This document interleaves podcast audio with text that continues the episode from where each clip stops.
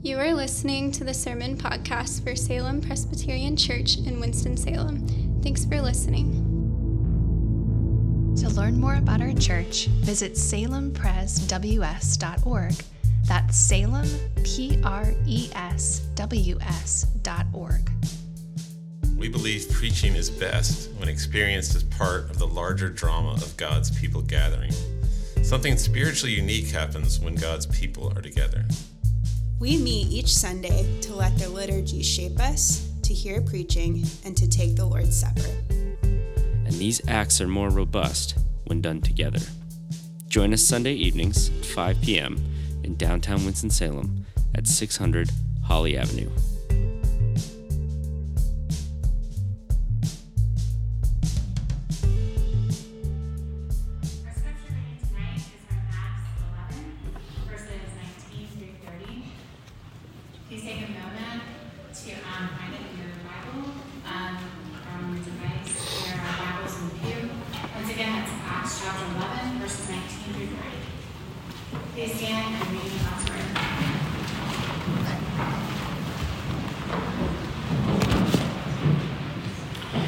Now those who were scattered because of the persecution that arose over Stephen traveled as far as Phoenicia and Cyprus and Antioch, speaking the word to no one except Jews.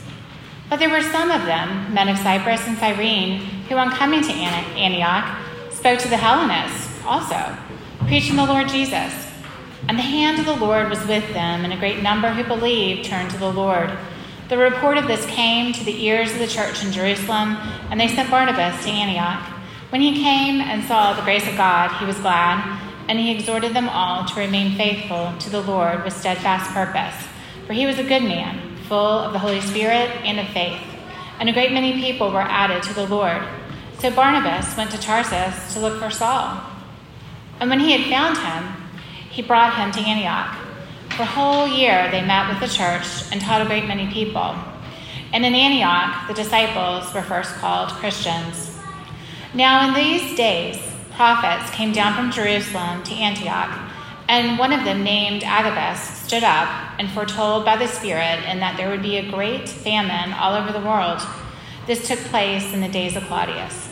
So the disciples determined, everyone according to his ability, to send relief to the brothers living in Judea, and they did so, sending it to the elders by the hands of Barnabas and Saul.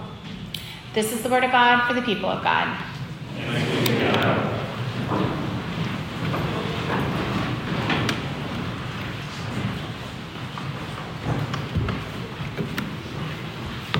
Okay, so we're looking at the book of Acts, um, the Acts of the Apostles. I've been calling it the Acts of the Ascended Lord Jesus because it's really about the actions that Jesus continued to do after he was uh, ascended. Uh, he rose from the grave after he was crucified, and then that's not the end of the story. A lot of people think that's the end of the story, but after he rose, he actually also moved into the invisible realm, which is hard to describe. Uh, to say ascension, it sounds like he went up towards the sky or towards the moon, which is not true. It's more like he entered into uh, this other dimension that we cannot uh, see, uh, that is all around us. And, and from that dimension, he reigns right now. And uh, his main act of all the acts that he does in the book of Acts is the ascended Lord uh, pours out his Holy Spirit on his church and still does to this day. We are his people, the church created by the Holy Spirit. He pours out his Spirit on us, and he makes us like an alternative community in any city, an alternative city in any city, where we are witnessing to the reign of a God who is different from any of the gods of the nations, different from the President of the United States, different from Queen of England, uh, different from any, any government at all. You have this very unique Lord that we as a church witness to. And when people look at the church, they should say, that's what Jesus is like. That's the way he governs his people. So, um, in this particular passage, it's a major transition. Uh, last week, I said that when the gospel came to Cornelius, it was the first time he went uh, from a purely Jewish phenomenon. Christianity was basically a Jewish messianic movement until Cornelius last week in Caesarea. And then it actually entered into the house of someone who was not Jewish. He was um, Gentile. He was a centurion. He was somebody that believed in Yahweh, and he, they call him a God-fearer or a proselyte because he actually was trying to keep the law of Moses to some extent. Not circumcision, not the dietary laws, but to some extent, the Ten Commandments. So that was Cornelius. That was one man in, in Caesarea, which is pretty near uh, Jerusalem, compared to Antioch. This is like way north. So now we're not, we're really not down in Palestine at all anymore. Now we're up in Syria. It's near where the earthquakes happened recently with Turkey. So it's pretty near Turkey, if you know where um, Syria is. So this is Antioch. This is not just one uh, God fearing Gentile like Cornelius. This is pure paganism. These are people that worship Zeus and Hermes. Uh, these are people who have never heard of the God of Israel. So Antioch is where this whole thing is happening. And this is where, um, instead of just like one man and his family becoming part of the church, you're talking about this gigantic pagan morass of Antioch and many, many people becoming Christians. Verse 21 a great number turned to the Lord. I, I would say maybe more than all the Christians that had ever been in the world until that point. Because Antioch is that huge. It'd be like going from Winston-Salem to New York City. And, and so you have just a vast number of people to be hit by the gospel up in Antioch. And um, there are so many people that turn to the Lord that they actually changed the name of the movement um, to Christian. It was formerly just called like the Way. Uh, it was called the Way. That was back when it was in Jerusalem. Now that it's up in Antioch, it spread so far in such a diff- different land, it's actually been labeled as Christian, which is a slur. It was a pagan slur for these people that meant like oily or greasy. But uh, the Christians like gladly took it on. We are Christians, uh, the, also known as the King's people. And um, if you think about the way that the, the Jewish Christians at this time um, responded to what was happening in Antioch, it's pretty amazing. Because they simply allowed this, this new thing to happen to them. They, they could have put their foot down, uh, they could have uh, you know, really clamped down and said, We are not letting in uh, these Gentiles. These are pagans. We're not letting them in. They're messing up our system. They're changing our name. They didn't do that. Instead, they just welcomed them in. And, uh, and so it created this, this whole new phenomenon called Christianity, which is what we live with today. Uh, so I want to look at the hospitality of the Jewish Christians. And then, because of their hospitality, you see the reverberation effect of that, where the Gentiles, who are the Christians up in Antioch, they are then moved in their hearts to give generously back to the church of Jerusalem. So it's the hospitality of the people up in Antioch, the Jerusalem, and then they send their gifts back down to Jerusalem. So those two things the hospitality of the Jewish Christians in Antioch, and the generosity of the Gentile Christians in Antioch as a response to that hospitality. So, uh, look at verse 19. You got to read this carefully because it says that when Stephen was martyred, that was back in chapter 8, we saw Stephen martyred. When Stephen was martyred, um, all these people that were native to Jerusalem, they wandered. They were persecuted and they scattered them up to Phoenicia and Cyprus and even to Antioch. But they were only preaching to Jews. So these are people who are, they're native Jewish people who became Christians at Pentecost, and now they have left Jerusalem, and they're, they're up in Antioch now, and it's really weird to them because this is like brand new territory. They've never seen anything like this. And they are not, they are not going to, uh, to the homes of Gentiles because it makes them really nervous. So they're sticking with you know, synagogues and Jewish homes only. They're only, they're only speaking to the Jews. They're not comfortable yet speaking to people who are not within Judaism. Now, Antioch is the third largest city in the empire, and it's the most cosmopolitan. It, it is a city of, it was 500,000 people at the time. I would encourage you to Google it and look at what it looked like. It was a beautiful city, amazing city on this huge river, the Orontes River. It had 18 different ethnic ghettos. They were all had walls around them. So there were walls outside the city and walls inside the city to keep them from fighting in fact, when you get to Acts chapter 13, verse 1, you see that the five leaders of the church of Antioch were all of different ethnicities. So it's breaking down these you know, huge barriers that were set up in the, in the town. But this is, a, this is a town of half a million people. And if you know where Antioch is, it's the crossroads of Asia, Europe, and Africa. So if you're going from Europe to Asia, or Asia to Africa, or Europe to Africa, you, you, you went through Antioch. It was a huge cosmopolitan city. And that is where, as refugees always do, refugees go to the big cities because that's where they're safe. So the refugees have gone to Antioch. And the, the ones who are native to Jerusalem that are Jewish, they only preach to the Jews.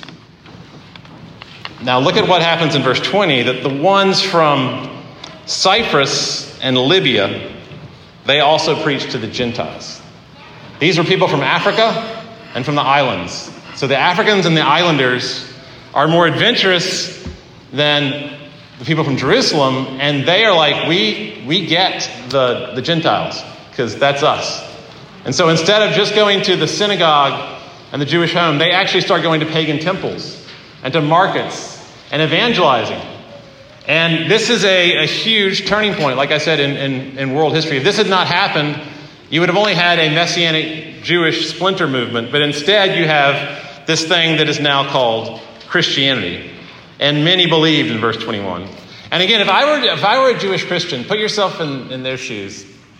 Um, I would have been angry and scared, and I would not have wanted my children to be playing with uncircumcised children, and I would not have wanted to be eating pork with Gentiles or going anywhere near their, their temples. Uh, they're incredibly, um, you know, highly sexual, lewd temple practices, temple prostitution. That would have made me incredibly nervous. I think probably you can relate to that if you have children. And so you can imagine them saying, like, I don't want to lose our culture. I don't want to stop speaking Aramaic. You know, I don't, I don't want to be with people who are speaking all these different languages.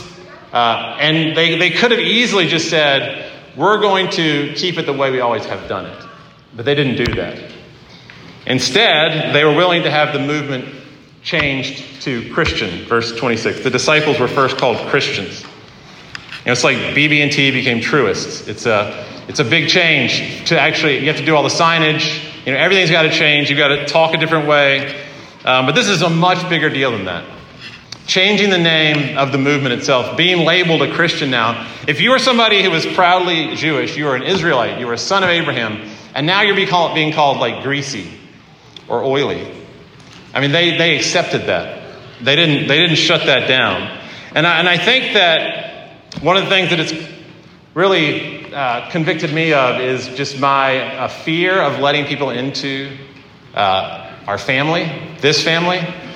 Uh, we, we read an article as a staff uh, that Austin gave us um, by Tim Keller, who's a preacher in New York, about how churches need to change as they go from smaller to medium to large, and just the dynamics that have to change in a church. And I did not, I did not like what I read. I mean, it was, it was, it was difficult. It's not what I, that's not why I, you know, that's not how I think of Salem. I, I started like when Salem was 20, 25 people, and now it's quite a bit more. And just, it's hard to, to allow change to happen in your, in your community. Some of you have been here for a really long time, and you've and you're like, where, who are these people around me? I don't know these people anymore. This is not my, this is not my beautiful home. You know, this is, this is not the life that I uh, had bargained on. And um, I know personally right now our own family is, is trying to welcome somebody in, and that's really hard. I've talked to some of y'all about that. It's really difficult to have your family, having someone brought into that family. Uh, that's nothing compared to what these Jewish Christians were dealing with in Antioch, but Think about even like if you have a group of three friends, it's you and two friends, and there's another one trying to get in, and how hard that can be to let them in. Um, but that, I think there's a call to hospitality that's radical in the gospel. That these Jewish Christians somehow they knew and they got it, and they didn't clamp down. And they knew, like, this is the Spirit's family, so we're not going to try to control this. We're not going to try to control who are at dinner with us, or who goes on vacation with us, or who has holidays with us, who's you know, doing the um, uh, Seder's and Shabbat and uh, the festival booths, Passover. They're not going to control who's there. They're just going to let the Lord add. And that's why it says in verse 24, many were added to the Lord. And added means they were not themselves the agents, they were added by God. And like I said last week, this church, our family is created by the Holy Spirit. Um, we are added to the number. We don't just make choices. Uh, in the grand scheme of things, in the spiritual realm, the invisible realm, there are other things that are going on. There are other actors at play, and we are um, we're being moved by the hand of the Lord. Verse 21. The hand of the Lord was with them. So the Spirit is the one who is doing this. He is opening up these Jewish Christians to allow in these pagans who don't know anything about Yahweh or the uh, the morality of the Ten Commandments. They were, they were making mistakes. They were probably sleeping around still. They're probably getting drunk all the time. Um, it, was, it was a totally different group of people. Um, it's kind of like the wildest fraternity or sorority at a college, and you're like, you know, maybe you're an RUF and you're just like at some crazy wild party, and these people start getting converted and coming in, and you're like, I don't know if I want those people in our midst. They're so different from us. And these people are just uh, allowing it to happen. They're allowing it to happen. In fact, the, the church in Jerusalem, when they heard about it, they didn't say, We're going to put an end to this. You know, no more pagans in the church. This is a Jewish movement, and we're not letting this happen. We're not letting the name change. We're going to grab a hold of the name, and we're going to continue to be Israelites. But instead, in verse 22, it says, They sent Barnabas to Antioch. Now, if you remember Barnabas, he was really, really wealthy. He gave a lot of money early on. He sold his entire field and gave the money to the church. This is a really wealthy, big donor in the church. Uh, he's also called the son of encouragement uh, because he's a very encouraging person who builds people up with power, and he does that. He's full of the Holy Spirit and faith. And instead of uh, saying we're going to try to uh, stop this thing, they pour fuel on the fire and they say we want it to grow. We want to send Barnabas up there. Let's like let's keep it going. Let's stoke the flame. And Barnabas was so full of faith that he took this huge risk. And um, in verse 25, it says he went to Tarsus to find Paul or Saul. And uh, if you know the NBA, it's kind of like if you went and got Kyrie Irving to play on your team, and this guy's like trouble. He's, he says things that are really insensitive. Uh, he kind of messes up locker rooms. He's like a ball hog. So it'd be kind of like taking this giant risk and going out and signing Kyrie Irving and bringing him on. He's like the guy you did not want to touch. Paul was the man you did not want to touch in the early church because he had already been dropped by Jerusalem. Jerusalem uh, thought he was so dangerous, they said, We're going to send him off to Tarsus. So if you go back to Acts 9 29, it says that Paul debated with the Jews in Jerusalem and they tried to kill him.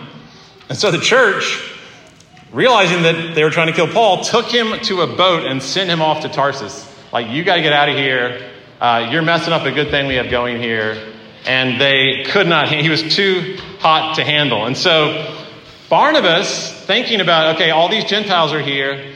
This guy knows how to work with Gentiles. Uh, in fact, he was called the apostle to the Gentiles. Barnabas is like, I'm going to go find Paul. It's not that far to Tarsus. And I imagine him like going to Paul's parents' house and he's like living in their basement.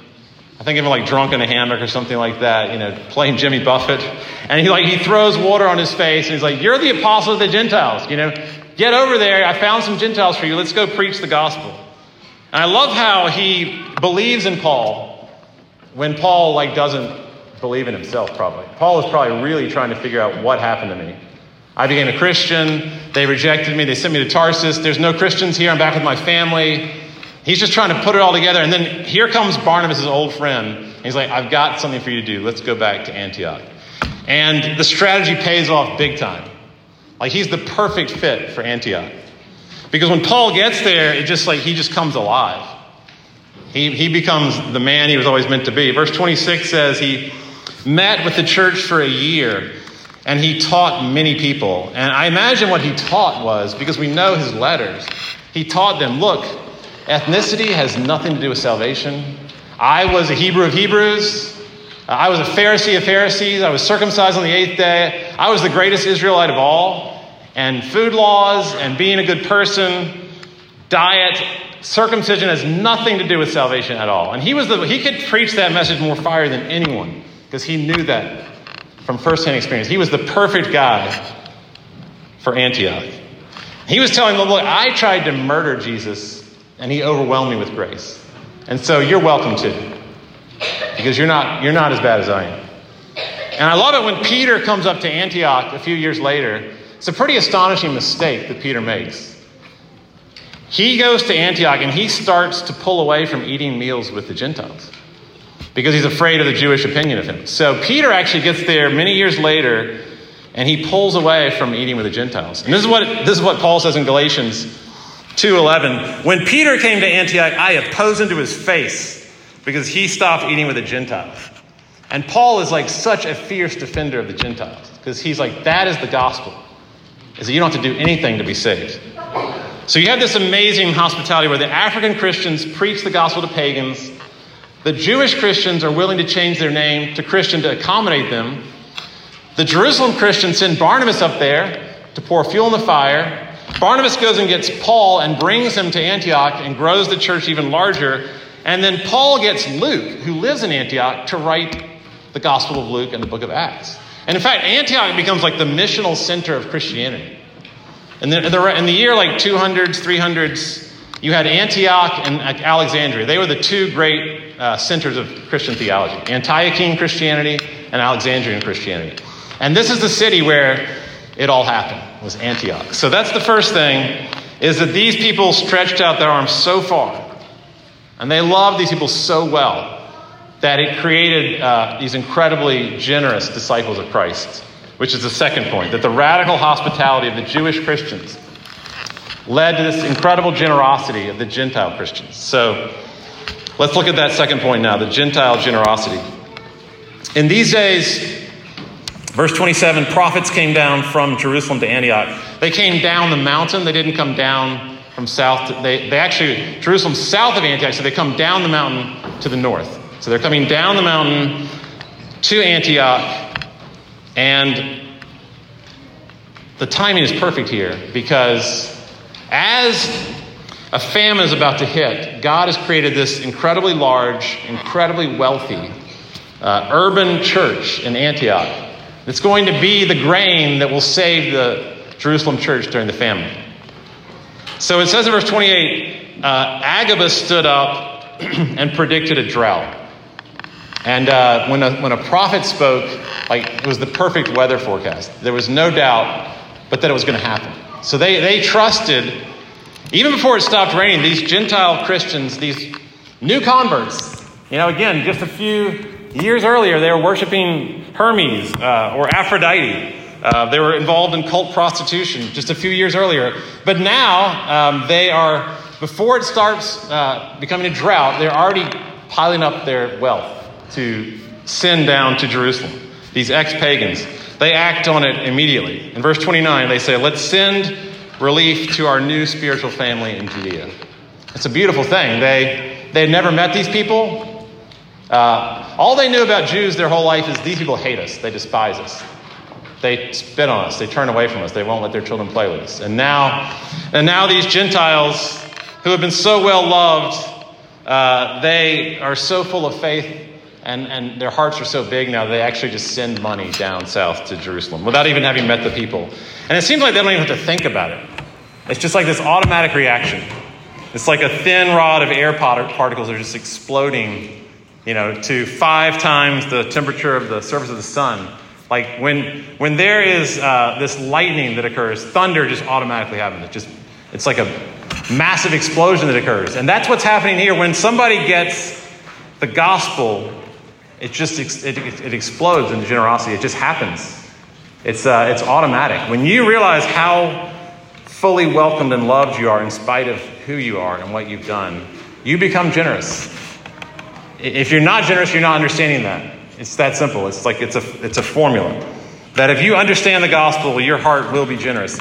No matter how poor you are, how much you're struggling financially, or how much student debt you have, or how many kids you have, it doesn't really matter the externals. If you get the gospel, it's going to make you generous. It says in verse 29 they were determined to give everyone according to his ability. So even the, even the widows that were in Antioch that didn't have any source of income, they actually probably were being, they were being provided for by the church. So they really are not, it's not even their own money. You know, the church is giving them like every month a certain amount of grain. And now those widows are taking that grain and giving some of that to Jerusalem. Just amazing generosity. And I guess the question that I ask myself is, you know, in, in a time like this where there's a huge, huge inflation, the banks are kind of scary right now, investments are not necessarily good, um, it's hard to give. It's really hard to give. It's hard to give sacrificially. Sacrificial giving is, by definition, hard because sacrifice is hard. And yet, this is telling us these people knew the famine was going to hit them too. They were going to be hit by the famine as well. They were not immune to the famine, and yet they say, we're going to give. Uh, C.S. Lewis's Mere Christianity is the book that I read that uh, brought me to faith. And um, I remember this, I know so much of that book almost by heart because it just got seared into my mind. So whenever I'm thinking about a subject, that book comes to mind. And this is one of the quotes from that book on generosity. He says, um, Give more than you can spare. If your spending on comforts, luxuries, and amusements is up to the standard common among those with whom you have the same income, you're probably giving away too little. Let me read that again. If your spending on comforts, luxuries, and amusements is up to the standard common among those with the same income as yours, you're probably giving away too little. There ought to be things that we should like to do and cannot do because our giving excludes them. And I think that's exactly what was going on in Antioch. These people were giving in a way that it prevented them from living a certain way they wanted to live because they were giving that much. Because again, a famine was coming to hit them too. So if you think about the limitless hospitality of the one that we rejected and his love for us, that can actually give us the courage to overcome that barrier to giving. And sometimes it really helps to have an object lesson uh, I love the last line of this passage that um, I think Luke writes with a smile, with a wry smile. They said, uh, then they sent the money, verse 30, they sent the money by Barnabas and Paul. And Paul didn't need to go down there. In fact, he was doing a lot of good work up in Antioch. They didn't need him to come down to Jerusalem. He would have been really well served to stay in Antioch. But Barnabas is like, no, I want you to come too, Paul. And so I think he wanted Paul to come and bring them the money so that they could see here's the man that you guys kicked out and you thought was too dangerous, and he's going to be the one bringing the huge load of grain to you. It said in Acts 9:26, Barnabas, Barnabas had to persuade the disciples to let Paul even come into the church. So they weren't even going to let him in a few years ago, and now here comes this caravan of grain, and leading the way on a little donkey is Paul. And I think that Barnabas knew that they needed to feel just the burn of, of grace being given to them by somebody they had rejected. I've told this story before. I think um, it happened last winter. I, told it, I think I've only told it once. But um, there's a neighbor on our street uh, who's pretty, pretty grumpy. And uh, I really don't even know his name. And there was one time about a year ago, um, before this event where I was looking at this house that was for sale in our neighborhood. And uh, I was back in the back, kind of looking in to see what it looked like in the back. And they re- they renovated the house. I was looking, what's the porch look like? And this guy comes out and he's like, "What are you doing back there?" And just kind of confirmed to me, uh, this is not a nice man. This guy is not a, man that I I'm gonna ever be friends with or talk to. So I kind of written him off. I gossiped about him. I guess I just did again. But um, this guy the snowiest day of the year last year was this huge ice storm, and it was, it was really nasty. And I was in my car um, trying to get out of my neighborhood, and uh, I just did a really stupid thing and uh, spun my wheels uh, and just went deeper and deeper down into the ice. It was absolutely not working. My car was like fishtailing, there was smoke coming out. And I looked over, and there he is, like sitting on his porch looking at me. And I thought he was just mocking me. Um, but uh, without a single word, word, he just comes slowly walking down with his shovel and just kind of shaking his head back and forth. And he came down and he's like, no, no, no, just turn your wheel like this.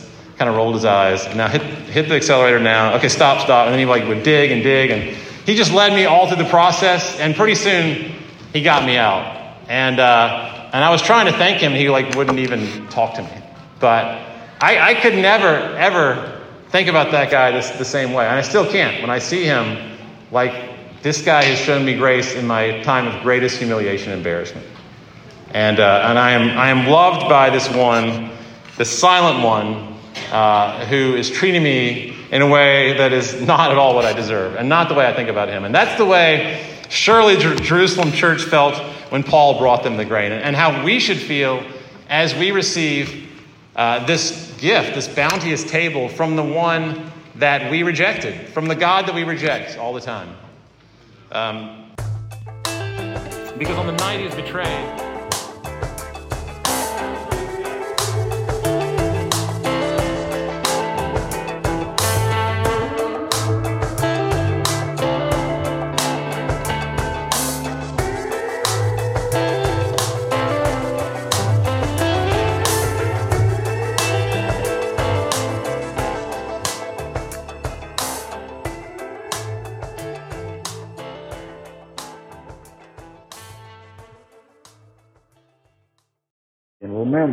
we love these rascals.